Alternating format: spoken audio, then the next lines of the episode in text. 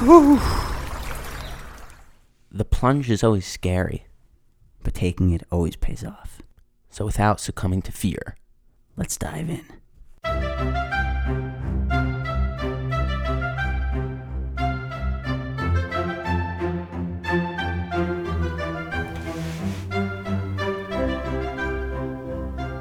All right. We're back. Yeah, we are. We're back in the original studio. and back at this introduction again because Judah's vocal levels are always louder than mine. yeah, we have to make some adjustments and then rewind. And every time we have to do it, we go, all right, we're back. It's like a Groundhog Day. Yeah, and the words we're back become even more and more applicable each time that we say it. Yeah, All right, Although- but hopefully now that the levels look good. they look good now. Yeah. We're really here every week, so we came back another extra time. What's one? 30 seconds. Yeah, what's one more time? Nah, because I think we, we come back multiple times each week. So really, the number of times that we're back and actually like on three the podcast. times a week. We're back. Exactly. All right, I don't know where where, where we want to go. I guess we, we should probably just like wrap up the ends of last week's thing. Should we wrap wrap that stuff up? Hey, How's the semester of of uh, learning been so far? It's good, very good. Um, there's definitely some s- cycles within. I noticed myself like I lost my inspiration for a little moment for a few days, but I kept to my schedule, and so maybe I wasn't like as efficient as I could have been because I didn't, you know, I just wasn't learning, reading my books as fast. But the schedule was there. I was going to the gym every day, although I made modifications to that. Um, but you know, the schedule was there. I was waking up early, meditating every day, not watching Netflix or listening to podcasts except for very, you know, only during limited times. Uh, so it's really good. The gym, I realized I was going to the gym every day lifting heavy. My body could not handle. no. So I went to yoga yesterday. Uh, today I went to the gym and I'm gonna start. I think mixing in like two days a week yoga, and then maybe we'll see. We'll see how I feel then in the gym every other day, and then maybe even one more day a week yoga. Nice.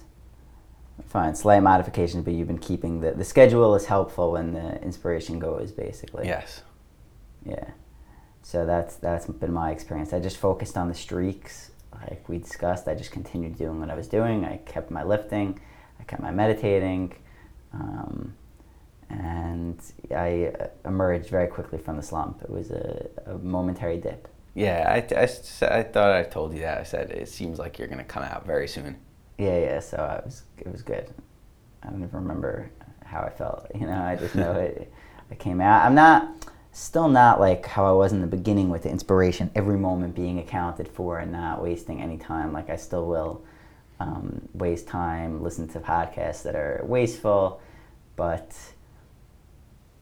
you know, for for the most part, I'm I'm doing you know well. I've been doing oh I added typing lessons daily Oh wow, you're learning to type without properly. your two fingers. So I found that I'm a very fast typer with my two fingers. I type like 60 words per minute. Really? Okay, that's pretty and good. And I barely make any mistakes. So I don't know. It, it will also what I realize is so they give you typing drills like to type what it says on the screen. That I'm slow at because I have to look up, but that's irrelevant to me because I never type like that. Mm-hmm, because you look, uh, so you look at the keyboard you Right, and also right. So, but when I type from my brain, like I said, all right, I'll time myself two minutes. I'll write an email. Let's see how many words I can write. Yeah. I wrote 122 words. Most people have a harder time with that because their They have to brain think. slows them down. But me, my brain is Your not an fingers slow impediment. you down. Which is interesting. So that means that for me, it really could be very valuable. Like if I could type 100 words per minute, I would actually be able to type 100 words Yeah. per minute. And it could be interesting if you could look at the screen as you write, because as you're thinking of what to write, you could also see what you already wrote. Yeah, I just feel like it's a good. It's like learning to play piano. I feel like Yeah. you're getting dexterity across the fingers, Yeah. Working on your memory. It seems like a decent project. In general, I think they say, you know, learning to do new actions with your body parts, uh, it causes actual development in the brain. Right, that's what it would seem So- like. So it seems like a fun project. Um, I'm a little concerned that I'm never going to surpass. 60 words per minute. Like you're switching and Like it's right now, I'm at 15 in the other system. Well, no, you're definitely going to pass that. Right. But the question is, will I ever get, like, how quickly will I get past 60? Because I only have a month of this in me. If in a month I'm not quicker or comparable, I think in a month way, it'll be comparable. That's what I think too. So I'm, I'm doing it. But Yeah. You'll see. Worst comes to worst, it was an interesting experiment. exactly. And I learned a new skill and whatever, or I didn't learn a new skill. yeah, or you didn't learn a new skill. But I definitely learned something. I mean, my fingers could have more dexterity in my fingers. So I added that to the schedule, typing every day. But like, I'm still not like just beasting, you know, where every second's being used. You're, you're closer to that. No, I'm not beasting. But there's not much that I there's not much that sucks my time away without me realizing it. Like I'm not spending a lot of time on my phone, you know, in some random uh, vacuum. Like the time that I'm not efficient is when I'm talking to friends, talking on the phone with friends, phone calls, not texts which is acceptable. which is I think acceptable. And then I make my meals uh, fairly slowly. My meals are like a relaxing ordeal. Right. But other than that, you know, I I think I, I enjoy my nonfiction book that I read at night better because it's a break from everything else I'm doing, hmm which is interesting. It's like a, a good tactic maybe to get yourself to enjoy. Like it's almost my favorite part of the day is when I get to finally get to read my book about grain. It's like the uh, Brussels sprouts on the meditation retreat kind of thing. Yeah, I don't know if they were exactly. Brussels sprouts, but something like that. exactly. Right. It's just so much. Co- uh, like, oh, when I was in Israel for the year, I was so bored. I used to say, there's a quote in the Torah, "Baboked tomad mi ten erev, u'ba'erev tomad mi ten boked." That during the day, uh, you're gonna beg, when will it be night already? And when it's night, you'll beg, when is it gonna be day already? Because you're being persecuted and killed. You're just waiting for your days to end. So I used to say that about my year in Israel, and I also used to say that the only thing that is different each day is my flavored tea bag. the sugya that we're learning and my flavor tea bag. so it's like the your nonfiction is like my tea bag. you had tea every day in Israel. Yeah, Uh, so even then, I guess so. Love tea. roots back. Yeah. yeah. Um, yeah. I want to get my tea now. Um, so yeah, so you're being much more. That's good. I've been so I, I've been not sleeping with any technology in my room. I moved all my Okay. chargers out. So that's Great. great. You made that shortcut with the meditate. I worked on the shortcut to be better for me. So every morning I wake up. First thing I should do is meditate. I shouldn't look at my phone, but you open it, and then there's alerts on the mail. So you have to Yeah, check what the check. alerts are, even though it's in do not disturb. So uh, Judah helped me work on a Siri shortcut, and I sharpened it. Um, that I say, "Hey Siri, meditate," and it takes me right to my meditating screen, so I don't have to see any other screens. Um, so I realized that I want to see how long I slept for before I meditate. Like I just need to know. Okay. So now I change the app to open auto sleep, show me my sleep, and then pause eight seconds, and then open my meditation. Yeah. Yeah, so uh, this is something interesting. We're touching on visual aesthetics um, in terms of apps. Um, and I think it's something we've spoken about before, but there is something in, in innate in humans that wants this physical beauty, you know, whether it be in a mate or also like I started getting into I make my food and I use very fancy serving dishes to eat my meals on. Like fancy those nut plates you saw. I have this big piece of wood that I put my plates on and I'll, even I'll just eat on them. Um, you know, what is it in humans that has this? What is it that we're looking for in terms of design, and why do we have this um, desire for design? You know, an aesthetic appreciation. Like there seems to be something um, almost noble about it, like a perfect. You know, like God is clean and perfect, and so should something that visually looks good, like almost that. You know, Yeah. where it seems like it has a. There's a. If you see someone who looks gross, they're on a lower level than someone who looks good. You know, like it's a, it's not just hmm Yeah, like it, it cuts through like v- it, very deep within us. We have these feelings. I also when I make my uh, eggs, mm, so I put cheese in the eggs, and then before I finish, I fold the, the omelet in half, so I have a semicircle. and then I have also avocado on my plate, and I do not want the egg with the semi the circle part of the semicircle on the inside of my plate. I want it on the outside of the plate so it lines up with the curvature of the plate. Mm, right. So like I'd like to to have it set up properly so it looks nice. Right.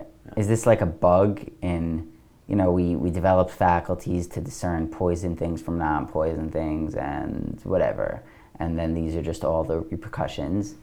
Or is there, I mean, I don't know what more there could be, but. So I, t- I see two two reasons that this would develop, and obviously this has gone beyond that.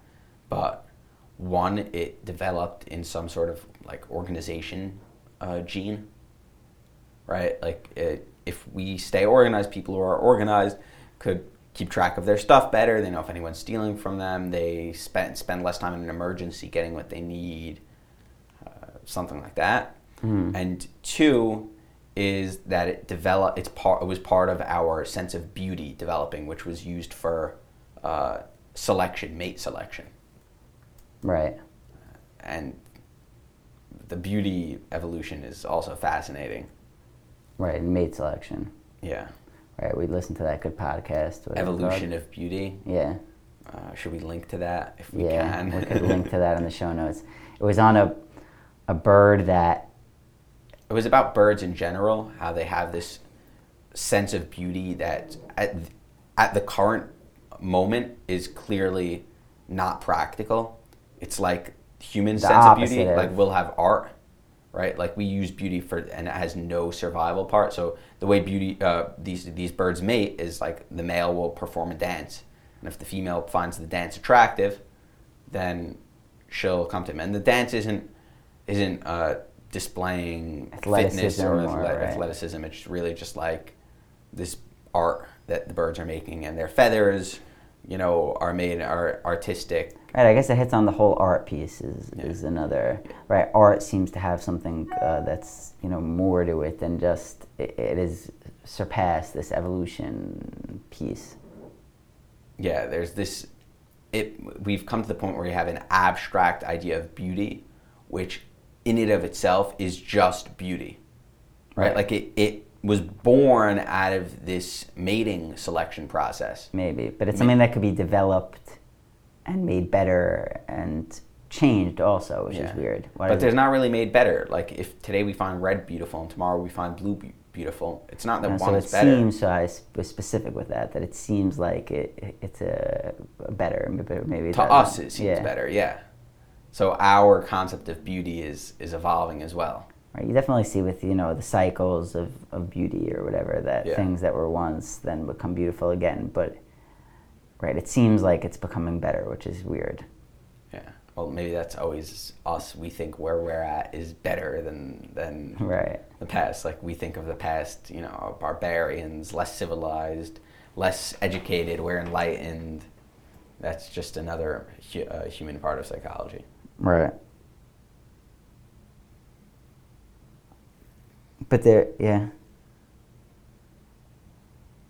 What is it about beauty? Like now, it's just its own thing, and we just have it. It's part of our genes. It happened to have some kind of evolutionary benefit at one point, but now it's detached from its evolutionary benefit, and it's just running on its own.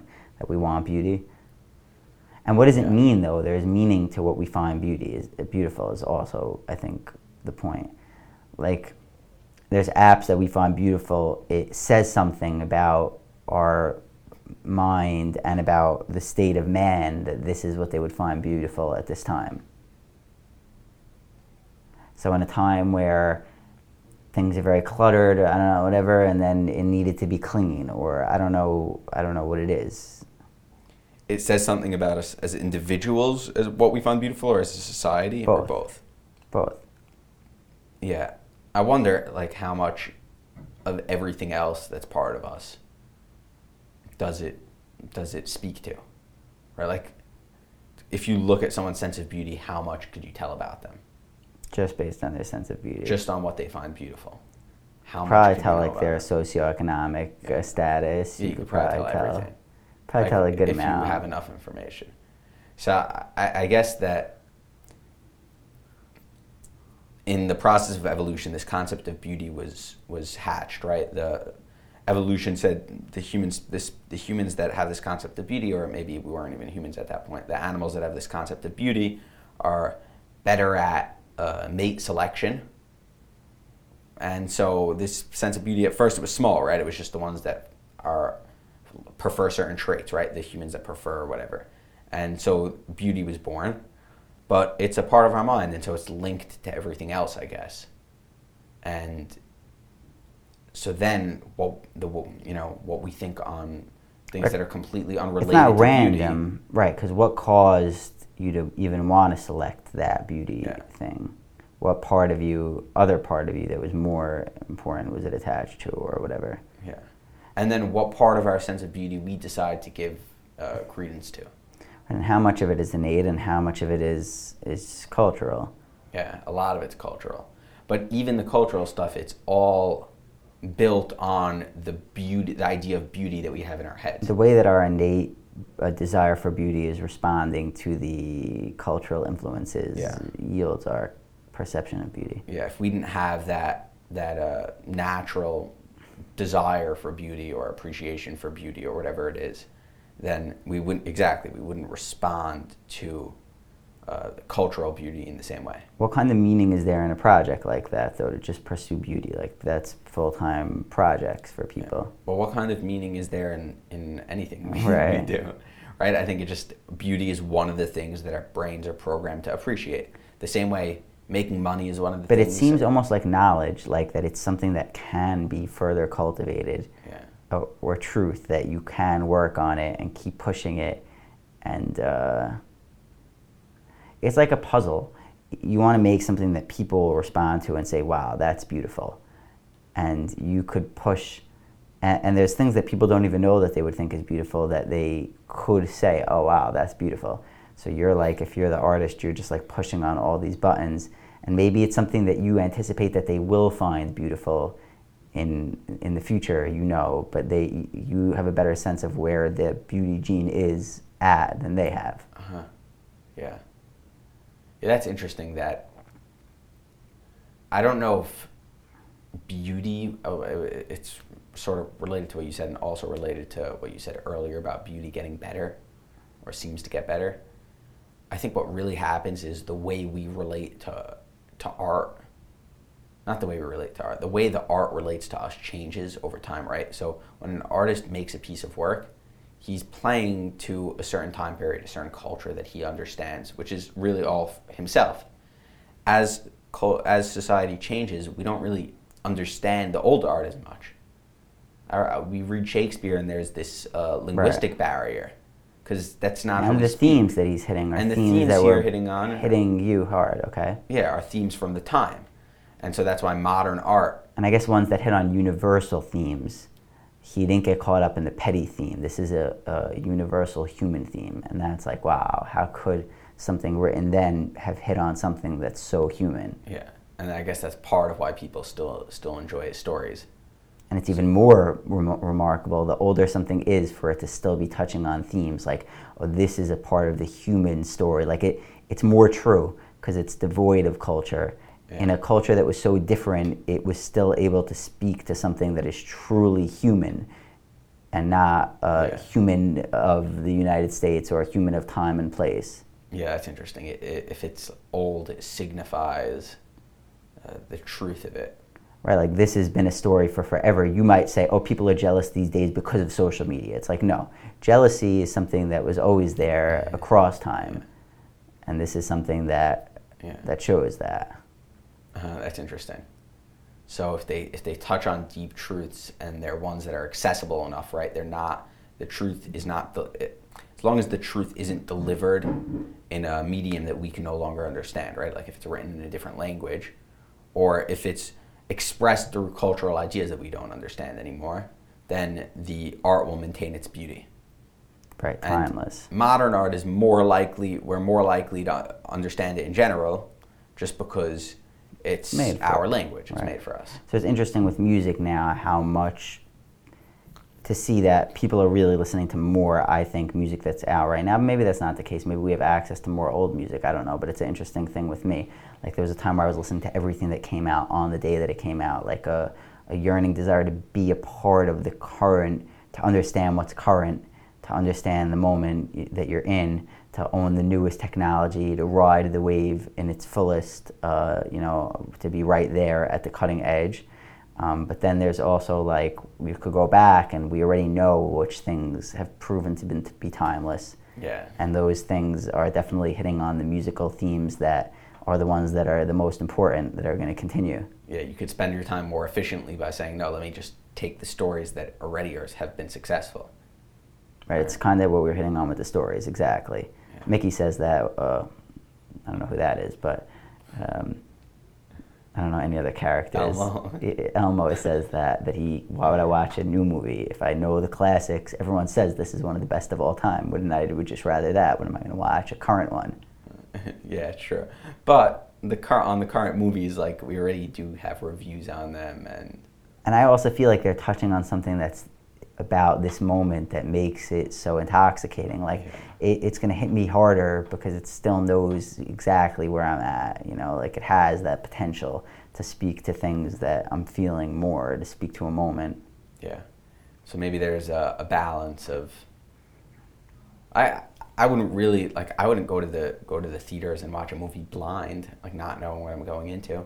No, So we still are selecting based on based on what people. I give a lot of it. credence to current movies, Yeah. more credence to current movies. And there seems to be a point in your life where you stop to do that, where like being on trend becomes less important to You you. stop caring about being on trend.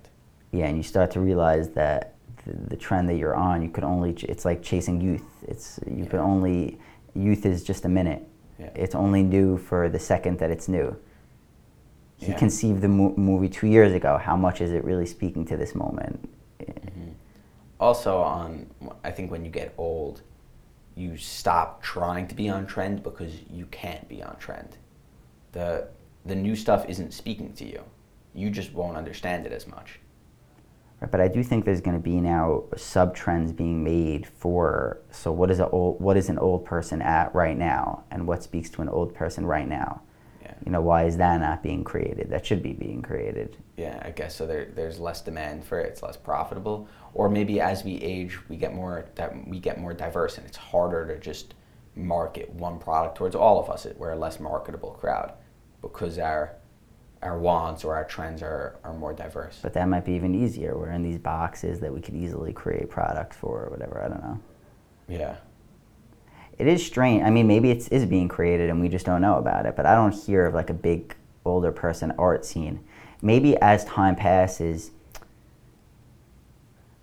yeah, your perception of time it just becomes less important that it's immediate because you know more about what space is and and that right now is not as big of a deal as you think it is. It's just a small moment. It, you know, moments become less valuable. So to skip back multiple moments, or it could just be something about your brain because your brain is not regenerating new growth. There's no piece that's seeking for new newness to attach to, or something like that. hmm Interesting. So maybe the, the brain is developed enough. It's just so they're not craving content in general as much, or it's just newness though. They want old content, correct? New content. There's nothing new that's trying to grow. Like right now, our Uh-huh. brain might want to grow. It's like desiring new neural connections, and so it's still telling us to seek new, seek new. And then maybe at that point, it's like just take care of old. Um, Yeah. So I wonder if it is maybe it's beneficial when you're older to stay on top of the new stuff because you're forcing your brain to experience new ideas as opposed to letting yourself fall into Yeah, I the definitely echo chamber that. of old ideas. Right. I definitely think that, but that's coming from my perspective. You know, from From your perspective, your brain that's wired to want new things. Exactly. I think that that's how you die, but maybe that's what's supposed to happen. That you're supposed to uh, move into that gracefully and not uh, try to Yeah. cling to find new things. There's no growth to be had. Maybe that's how you how you achieve peace. Yeah, exactly. You're just like, I don't need to chase the new thing. Yeah, There's already exactly. tons of content there. Let me just watch the things I understand. Exactly. I've, let me revisit all the old moments that I already created. I've created so many of them. I, if I make any more of them, I can't even find Yeah. them. I don't need to always be adventurous. So I've seen everything I could see. That's it. Now it's time for me just to reflect on what I've seen. But that start, I think that starts way too early. Like, maybe. Well, if so we're gonna live here's the- longer, Yeah, then this that's exactly what, what I'm what I'm thinking. We used to die, let's say 50, 60. How long? Right? How long did we live? So, uh, probably maybe even earlier than 50. So our pace, our pace of of uh, you know becoming peaceful and not chasing the new thing. Okay, so at 30 you could you could stop chasing the new thing, or at 35. it hits on like the retirement age also. Yeah. Like pe- now they want to make the retirement age later because people are, are functioning later. You can't. You have to keep Yeah. working, which I think is probably true. If you're going to live longer, you need to keep working, and so your brain is going to need to be able to continue to grow for longer. and you're going to get mm-hmm. bored if you're not experiencing anything new from the age of 35 to 100 like by the time you you know 80 comes around you're just that's it you're, you're bored Mm.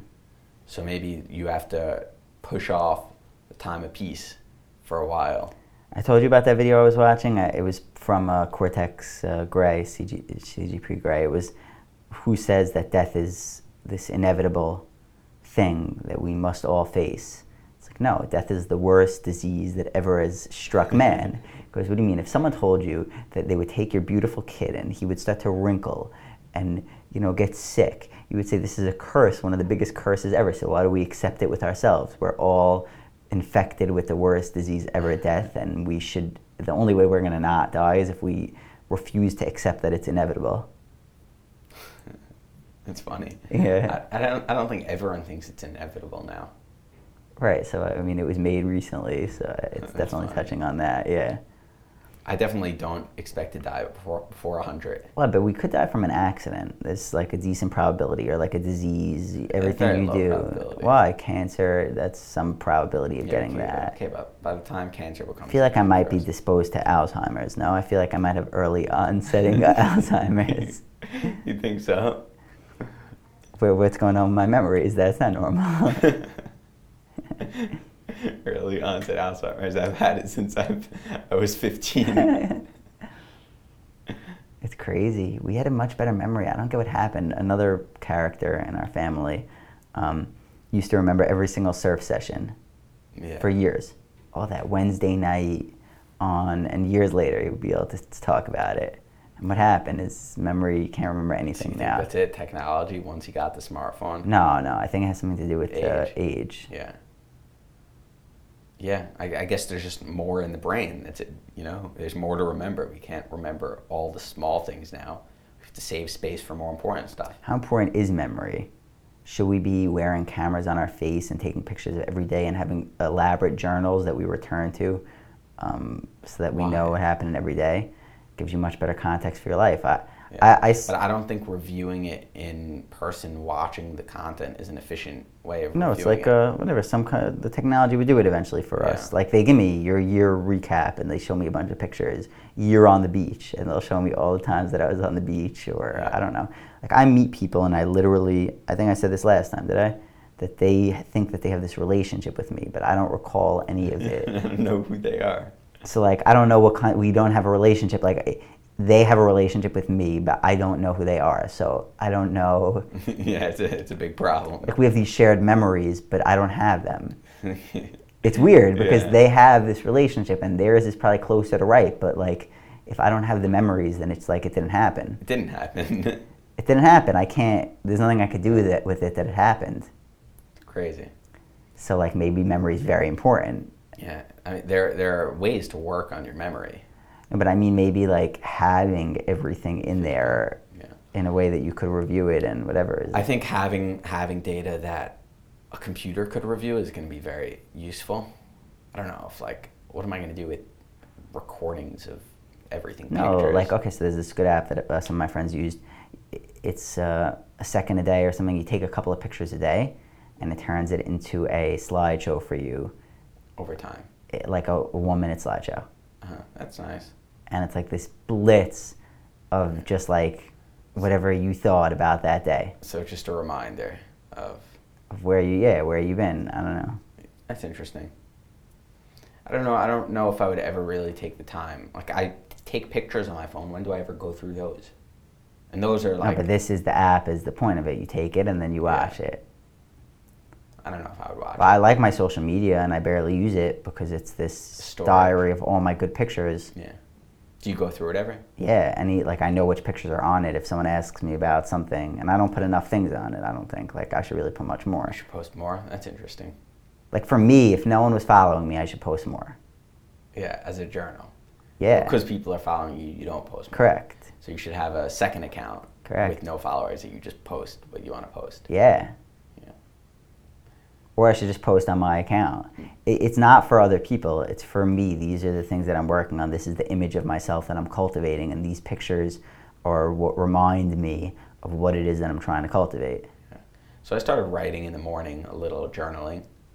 Yeah. But I don't know if that's a reviewable format. It's too hard. To no, I think pictures are better. Handwritten text, yeah. Yeah, and the journaling doesn't really tell you where you're at. It just gives you like that one moment kind of thoughts or something. I don't know. Yeah, but I'm not journaling because I want to have it in the future. I'm No. journaling just because I, I wake up and I'm like, you know what, let me just write a little. It's supposed today. to be good for something aligning. It feels like a chiropractor journal. It also it feels good. you just yeah. write it out, get whatever you wanted to say it, yeah, you just got like it's uh, maybe it's like the pensieve in Harry Potter. Like you, You took s- the memory, you took it out like it was taking up space in your head, and I just wrote it down, and it's no longer taking up space Yeah. in my head. Well, there's different kinds of journaling. Like I was like stream of consciousness journaling, which was fine. I didn't like doing it. Like I stopped. I liked more when I was doing it in, in, a, in accordance with my schedule. hmm I was like set laying out goals, but that became tiresome. Maybe I should add journaling back into my uh, into the mix. Yeah. Also, I, I don't I don't think journaling's a requirement. Like if I don't want to write anything, I'll I, will write a sentence. It's not. I I don't think it works well if there's like a if it's a must. No, but it has to be a must in order to get the days that you're supposed to get to the paper Yeah. to be there.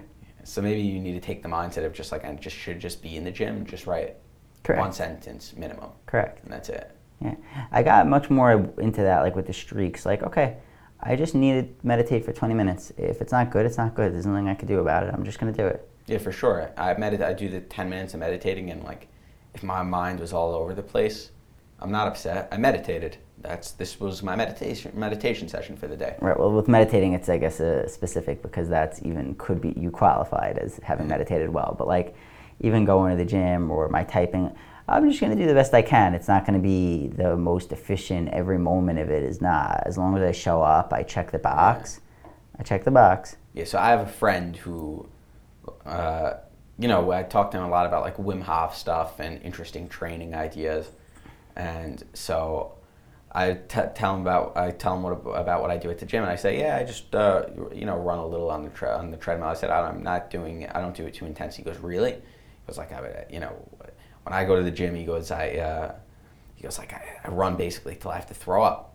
Yeah, I And- told you. And I was like, yeah, but I go to the gym every day. You, you don't. Yeah, saw you don't exactly. go to the gym. I saw a friend that doesn't go to the gym. He goes, the guy's acting like he needs to start running triathlons. Yeah. He's dripping sweat. He's going crazy. It's like, what the heck is this? yeah. What are you doing? Like if you could do that every day at the gym, good for you. You okay? You have grit. right. But if you're gonna say that's how you do it at the gym, and then you never go to the gym, you don't go to the gym consistently, Right. then obvi- obviously you need to make a change. Right. Exactly. Fine. So that's the point. It's just getting there, creating a system where you get there. I guess that's what the prayer is kind of thing. Like, okay, the prayer is not perfect. I go there every day. Over the course of the years, I'm going to find ways to make it better at the moment when I realize that it needs to be worked on. Mhm. And there should be some kind of system to review each of the, you know, the broad planning, what's going on in the gym. Yeah. But it doesn't need to be happening in a daily way. Like I set up a broad system. There's not b- daily decisions that are involved in the system. I could evaluate the results at the end of six months, at the end of three months, at the end of one month, Yeah. and then I could tweak it if I if need be. Yeah. And the longer you've been going, then the less you need to review. Or like if when you're first starting, you might want to try something for a week, make changes, then you settle in for a month, then you settle in for a few months. But it is important to review it at least, whatever, and not atrophy in the system. But like it's not does not need Every day, meticulous yeah. daily grooming to the system. That's just going to be ta- too taxing. So you have to set up a, I guess, a maintainable, plausible system. where attendance is is like I used to not value attendance that much. Yeah. Yeah, so the system should just require you can't the system can't have too strict requirements on what your thoughts are, because right? you can't really control that so much. Right. Inspiration is not a must. No. That's it's what it is. Right. Do they tzrichot kavana? or they end tzrichot kavana? Yeah. And so I guess my favorite interpretation of that was that they don't need uh, kavana, and the reason it and but the only reason they don't need kavana is because ultimately you will have kavana. Right? If you do it without kavanah and there's no path where it will come to you Correct. doing it with kavanah, then it's worthless. Right. They're born from kavana. A correct intention bore bore them. Yeah. You knew that they would do good. You bore it, and then you don't have to have that moment of passion in each moment of your tending to your child or your lawn. But the more kavana they have, the better. Like even with teaching, like okay, so idealistic thing drives you to educate, right? But then I've concluded as I got older, they don't need kavana. I don't need to love the kids in every moment. Just do the motions. Don't drive yourself nuts with the idealistic pieces that are hanging on it. But the more kavana it has, Yeah. like uh, Big Bird once mentioned that to me. She goes like, "Oh, I feel like I haven't given this thing enough loving in a while. Like one of the tasks that she's doing." And it's like, "But you've been doing a lot of work for it." Yeah, yeah, but I haven't given it loving. Like loving is the kavana that you could give it when it's a real session. You know, like if you. Yeah, a little whatever, and Yeah. then you'll do yoga, and it's like, oh, this is what yoga is all about Yeah. it has this I could feel it, the shapes, um, you know, and like you're like, oh, I want to have this kavana. Oh, always, Yeah. So you have to give it a little, a little loving once in a while. yeah, revisit it with some kavana. Yeah. Well, that's the, the idea of the action. But I want to have kavana with all of them always. That's Yeah, really when I be when I was saying last time that I wasn't inspired. That's what it meant. Is there's no kavana behind anything. I don't have the the spark when I do it. Yeah. I don't. I don't know how we could control that. Well, meditation is tra- kavana training. Yeah. So Yeah, I think guess that just that's meditation is the solution. It's kavana training. I think cold showers is also kavana training because Yeah, it it forces you into the present. I've been doing heavier and heavier You on like them. them, right? Yeah, They're great. They're not hard at all. I thought they would be so much harder than they were. I start with hot, not hot, warm. Like I do start warm, and then I do like a minute, two minutes of very cold, and it's really not hard. Yeah. I'm shocked. And it's exactly like Wim Hof says. It just pulls you into the present. Kavana Cuts training. you. It's crazy. There's nothing else going on in those moments. I like that. Good kavana training. So we're doing kavana training because I want everything to have that. I Yeah. know that I perform better when I have that. If And I, I journal better. every day, like I have something to pour into it, I want to have all of like what is that juice, that kavana that you pour into things that if you do everything with, they're all just so good. Yeah. I don't know. What is that, right? This is this is like the problem that I think all high performers deal with. Artists Yeah, and sports players, probably all humans. all humans. Yeah. But how could you just make sure or control when you're on? Maybe you can't always be on, and we have to choose when to use it. Like we just don't. I mean, you have a retention of juice, and you have to only spill it on occasion. yeah, Well, definitely like substances are a way to pull the juice out. yeah. But they pull too much out. Yeah, and then you have less juice on Later. the future days. Yeah. And you get addicted to the juice. That's really Yeah. what's happening now with me. Like I'll like I said, I'll smoke, but just to do to do yoga or to meditate Yeah. Or to learn Torah. Like literally these are the reasons why I'm doing it, you know, because I know if I do this task with it, I'll do it with real amelut. Yeah. you know? And then, like, it's good because I reconnect to the meaning of it. But then the next day, when I have to do the task again, I want it again. Yeah. Because why would I ever want to do it without the juice? Yeah. so it's a. yeah, I, I understand. I don't, I don't know what the an- I guess the answer is that you just can't you can't use the magic juice too frequently because Or I think, is it like a gym thing? You train to use the juice, the more juice you use. Not naturally, the more juice you use, the more you have. no, I don't think so. I don't think so. I think the the more there's like there it's a it's a there's a curve, right? If you start using a little, it boosts your natural levels. and you start using too much, and it starts decreasing your natural levels. And that sweet spot, I think, is very infrequent use. Very infrequent use. Yeah, kavana or of substance Of induced substance, kavana? of substance induced. Oh, I was talking about. Oh, I thought you were saying that. I'm saying substance induced kavana. In the with the right frequency, it induces it, it improves your natural kavana. Even let's not talk about I- illegal substance. Even drinking on Shabbat, let's say, or something Sure. like that. Yeah. Mm-hmm. Right? You're doing it to have joy with your family and to get into this moment of connection with everyone. It reminds you about a way of being in this world that you could be, and a way of experiencing Shabbat that you can have. But it has to be a reminder, not a prerequisite to entering that. Correct, mo- 100%. mode. Yeah. It has to open like when I do yoga that way. It's like, oh, this is what yoga is supposed to be. Mm-hmm. You know, I didn't. I knew that I knew that, but then I forgot that I knew that, and now I remember that I knew that again. And then the next day, you have to try to find that that same spot. You you already have the reminder. You now know what it's supposed to be. right, Now you need to try to find it on your own. That's the challenge. right. But I thought you were saying that the juice in general needs to be used only infrequently, Uh, no, I don't think so. like maybe like a never get too high no, kind I think of thing. I think like, we could train the juice. I think we Uh, could so train you ourselves do. to have so I was misunderstanding that. That's why I was shocked. Like I had a, I'm doing a program and whatever. I was in a situation and it was a good moment, and like I just didn't even register that it was a moment to call on the juice, and like the moment just passed. You know, and it's just like ah, that was one of the moments. But the fact that I put so much weight on the moments is what it could dis- distract my performance also. So I'm learning to put less weight on them. Mm-hmm. Like I, I want you know to go great, and I so I'll think about it and I'll plan it meticulously and everything like that. But like I don't have enough energy to do that with everything, so it just causes me not to do things and not to get involved in things because I instead what I've seen other people do is look okay that's a high level the fact that you could hit that that's great you could flex Yeah. it's not necessary to hit that level just you have to be there you have to be consistent But maybe maybe uh, I, I, I, I don't think I think this, but maybe we should just do less things and only do what we have inspiration for. Maybe we're doing too many things. you can't i don't know if you ever could have so much inspiration though No. consistent i think we're we're trying though to to uh, to find you know to be able to go to the gym and every time hit the workout with kavana and Yeah. every time to pray with kavana and every time to Yeah. So in high school and in middle middle school, I guess, I loved leaving my assignments to last minute, and the reason was because I think there are two types of inspiration, or two types of juice, we'll call it.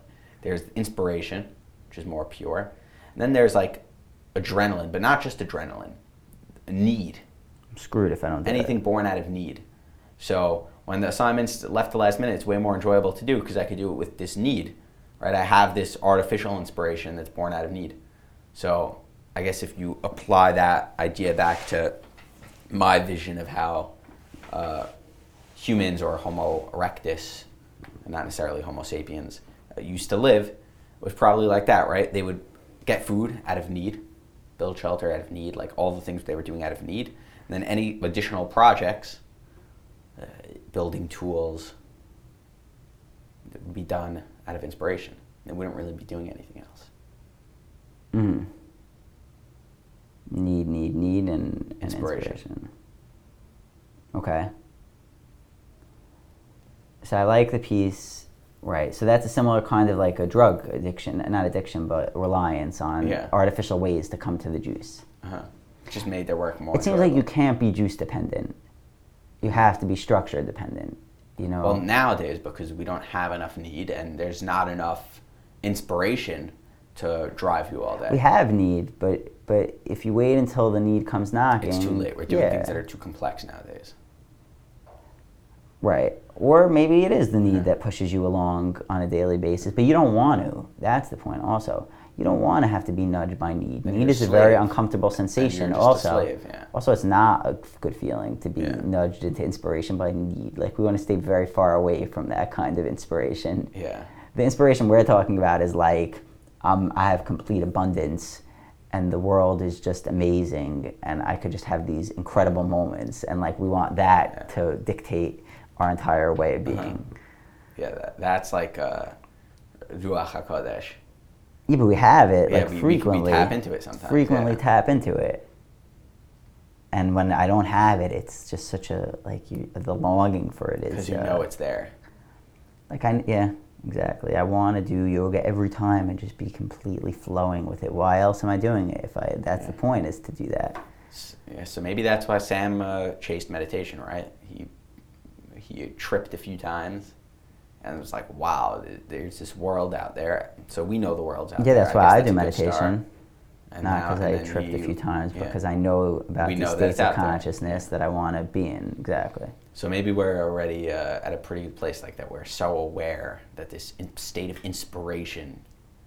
Uh, like my main exists. training is inspiration training. If you think of meditation or yoga or Mhm. right, but but I think that what, what I'm learning more and more is that inspiration is is nice, but if you wait for the inspiration, You can't depend on it. Yeah. yeah, and it's bad. It's like a trick anyway. It, it, It's fleeting. I guess with the meditation thing, it's you could be present to a uninspired being. Like it might be that there is this euphoric state that when you when you're doing yoga, right? That the only times your presence peaks in is in the face of euphoria. So, oh, this feels so good. Let me be present to it, and then you're like, oh, this is amazing because it's euphoria and presence combined. Um, whereas there is what to be present to in non-euphoric states, Yeah. and maybe And that's living just as much. and that could uh, eventually give you all of the juice satisfaction that you wanted and make those states pass through quicker. Um, So by not craving the inspiration, we'll be more inspired. something like that, correct? Yeah.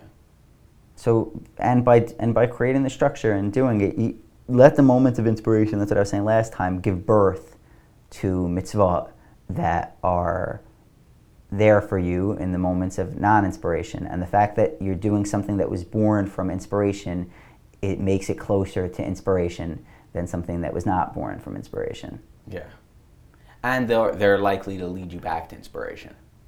Right, because they came from inspiration. Very Like if I just sit sit on the couch and watch TV all day, it's never going to lead me to Right, inspiration. a moment of Ruach HaKodesh never told you that you should w- sit on the couch and watch TV every day. So and that, won't lead you to more inspiration. You're you'll never be inspired. that desire was born in in depressed places Yeah. is where what gave birth to that. Yeah, like I could if I over listen to binge mode, it's going to bring me back into that mindset. Right, what what gave birth to it? Interesting. So you have these moments of inspiration. You give birth, or Ruach HaKodesh, we could even call it. You give birth to these ideas um, or behavior patterns that you Yeah. see the insp- that the inspiration is given to you while doing. It's not a coincidence. You were doing yoga and you were like, whoa, oh, and it opened your eyes to something. You're meditating, and that was the moment you had it. Or you're making music or something like that, and doing those behaviors frequently will bring you closer to inspiration. Yeah. You'll glimpse them occasionally through the actions. And you have it in work. Let me because I just made it all artistic. Like I had that those moments teaching, and that's what made me want to do that more. You know. yeah. So just continue to be in front of the room and don't force the moments of inspiration, but don't be mm-hmm. averse to them either. But uh, what I found is that okay, you have these moments that were born from these actions, but then you do these actions, and these actions are hard actions, right? It's not always fun to do yoga. It's not fun to be in front of a class. There's ten times out of, and you're going back to them, and you're like, where? Wait, where was this juice that I was uh, promised that I was given to deal with this situation last time? It's not here. I can't do it anymore, um, and you become cynical and uh, resentful of the of the action, and Yeah. you, and then that precludes you from ever uh, getting the juice that you wanted from it. Yeah, so I think in your you have to realize that these actions don't guarantee inspiration, and you don't have don't you don't have to go above and beyond when you do these actions, right? If you like lose the natural flame, the natural inspiration, and you go in front of a room, and you still force yourself, kill yourself to like try to be inspired, then you're going to build resentment towards it, right? You're just going to be like, Right, so I- that's not try my so issue, right. hard, Uh-huh. and it's I'm not appreciated. Whereas if you go in and be present and teach, then inspiration has a chance of refinding you. Right. And it's the same with the other actions. If I lose my inspiration and I'm forcing myself to go to the gym and give it my all, and killing myself every single day, then I'm gonna have this negative association with the gym. Right. So you need to be able to continue doing the tasks that were born out of inspiration, but in a softer way that accounts for your maybe less inspired uh, mental state. Hmm And you just continue to do them, and you just wait for inspiration to come. Yeah. But you can't become too checklisty with them either. Like, oh, I just did it and I'm good, because then you think that you got what you needed. Like, you need to No. remember that inspiration is a part of And that there's benefit in doing the task. right. Like if I, I'm, I'm, I can't go to the gym and stretch, and I fulfilled my going to the gym, but I, I could go to the gym and uh, you know not get not give it my all. That's acceptable. and think about other stuff during the session and yeah. are you supposed to be nudging gently towards more and more uh, presence Yeah, whatever you're capable of, of, right? right I also think the gym is uh, is a is an inspiration trainer, a kavanah trainer, for sure right? But you, you might not have the energy to be able to do that every day. Sleeping is a, everything could be a ka- kavanah trainer when done the right way. That's the problem. Like okay i get into bed and i know i can't fall asleep the right way. I listen to a podcast till i fall asleep. I know that whatever the right way to fall asleep is it's not i don't have access to it. What am i supposed to do? Set up a good method for yourself to fall asleep. i don't think i've ever fallen asleep the right way. So have a book that's acceptable for you to read it in bed. Nothing that's catchy that's going to hook you. And read that if you can't go to sleep. But I want to just lie down and like kind of meditate into a sleep. Like I think that that's how I'm supposed to sleep. I don't think if I've ever think even you have done the that. energy to do that, then do it. I don't know. I don't. You know.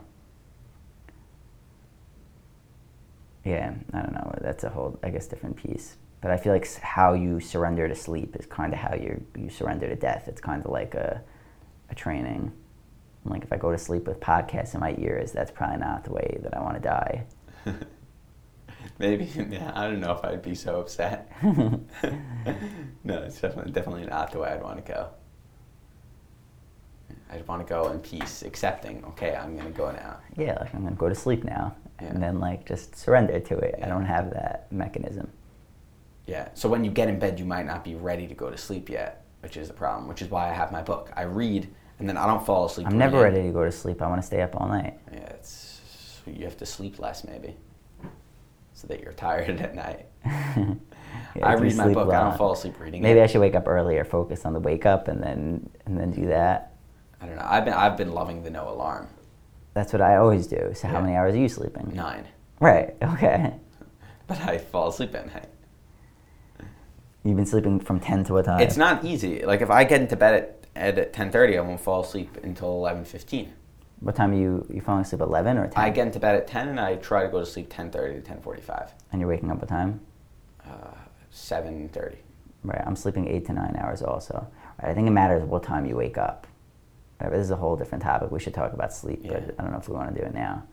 But let's sort of to take it back to the inspiration. So you have uh, moments of inspiration.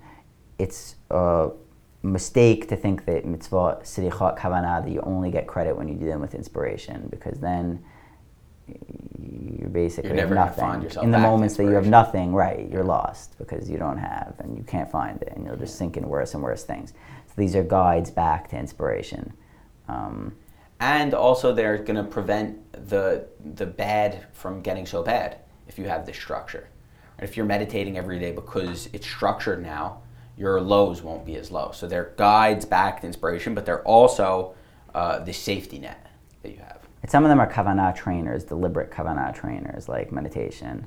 And then some of them are moments that are likely to see inspiration hit. Like if you do charity frequently, Yeah. it's likely that you'll hit the moment that Mhm. inspired you to do Yeah. it if you stay in that kind of thing if long you just enough. keep doing it, you'll you'll have a meaningful uh, experience. Right. And what is the inspiration is just to let you know about what's possible. That's really what Ruach HaKodesh is. It's like a connection, like, okay, here is what it would mean to be, you know, completely abundant, completely connected, Yeah. whatever that is. Right. Yeah. And what about some musicians who are just using drugs to just go back to these inspirations again and again? But the but you see the results. Like they're inspired, but about what? Like they'll sing about like really terrible atrocities Yeah. that have inspired them. So you know Yeah, they've. they're inspired in a depressing way. Well, you could also we didn't, we didn't hit on this. Hit dark inspirations, like things that make you feel alive, but that are Yeah. Like what is that? Like uh, you know, you kill someone and that's the most alive you've ever felt, or something like that. I don't. Ernie has not had that experience, but you know, and now you have this pulsing through your veins, and you're like, oh, this is life. I think that's very temporary. I think that's more of an adrenaline inspiration. And so that's what you kind of need, an inspiration or something. And it won't last, and it's tough to set up infrastructure like you're going to kill somebody every day. Yeah, you become like Hitler. yeah. and he filled his inspiration meter every day. He had it. He had the right. You create this toxic environment around you where you're in a constant state of adrenaline need, basically, because you kill Yeah. someone. The whole rush is born from the fact that now you're in trouble. Someone's going to come back and kill you. Yeah. There's all this stigma against what you did, which is your body's danger signs going off and saying, "Don't do this. There's repercussions for doing this." Yeah. So now you set up a situation where it's always the night before a test, where someone's always coming for mm. your head, and right, we're saying that we don't like that inspiration as much because it's it's painful. I don't, I yeah, I, I don't want inspiration that I'm going to feel slave to. Right? If you, so if it's the, the dark inspirations, I think tend to be more controlling. You're not inspired. You're controlled by this But all force. insp- inspiration can be like I, I wouldn't say that the dark inspiration. Maybe they are more seductive, but like where I'm saying that I, I could be inspired by a good thing and then become a slave to chasing that inspiration around. yeah, you have to make sure not. That's that's part of. But I don't. So I don't think that it's. Yeah. In, I think that's part of the nature of the inspiration. You Uh-huh. glimpse through a hakodesh, you're obvious, obviously going to want it. Yeah. But the the dark ones, there has to be a different Mm-hmm. piece to them that makes them less uh, desirable. I guess they're just not. They're likely to lead to less uh, good outcomes or for maybe you. Maybe they themselves don't. I don't. I don't know if they. Uh, yeah. Yeah, maybe they're they're less likely to be sustainable. I don't. I don't they know. pay back pain at the end. At some point, there's a negative cost for those inspirations. Uh-huh. It's kind of like the drug-induced one. Yeah. that what you, you you're taking a You're mortgage on inspiration future, and the other inspiration when it comes to you naturally is uh, maybe all how much of this inspiration is even encountered sober like maybe this is all drug induced inspiration that we're talking about and all of it has a bill to pay even the good. Yeah, the inspirations inspiration. Yeah. It's possible. like even the glimpses of good that you get like i say oh i'll drink at the Shabbat table and you have this great moment right maybe even that's bad that's that's not maybe all of it you don't want any inspiration in your life but that doesn't seem to be the case It does. I think when you have the bad inspiration, part of the cost is regret, or it's like a really long term cost. whereas this The good inspiration, you're gonna have to pay a little. Just that's just because it's cyclical. You're inspired, and if you're inspired, it means that you're gonna be not inspired. and you pay in the contrast the contrast is the price contrast is the price. Yeah, it does come at a price. knowing what it is like to feel inspired is a price has a price has a price. But I think the good inspiration is more likely to lead you to that healthy mindset of not chasing inspiration too much. No? The yeah. The other one is inevitably it's a loop. There's no way Yeah. out of it. The behaviors that it recommends are going to cause even more pain, Yeah. and it just uh, And it's more likely to leave you lead uh, have you addicted to this type of inspiration. I think the good inspiration is in a way less addictive because it comes with another mindset. so these rappers are singing about inspiration, uh, drug-induced inspiration for all these depraved things, and it's still so intoxicating because they hear someone so inspired. Yeah. It's still intoxicating. It's still intoxicating. Yeah. Like I love love rap music for for that. Like it's these people that are so bought in uh, to this moment, Mhm. whatever it is that it, that they're trying to build. Uh, you Yeah. know, like They're tapping into such deep emotion. yeah, Yeah. and consistently rubbing on the edge of the of their whatever it is, the pain or whatever they're touching on. Yeah. So I don't know if this ties back to the art that we uh, that we hit on. Maybe it does. That the, the art is a reflection, the aesthetic is a reflection of inspiration. that has the potential to inspire. It's born from contact to uh, presence uh, of negative or positive presence.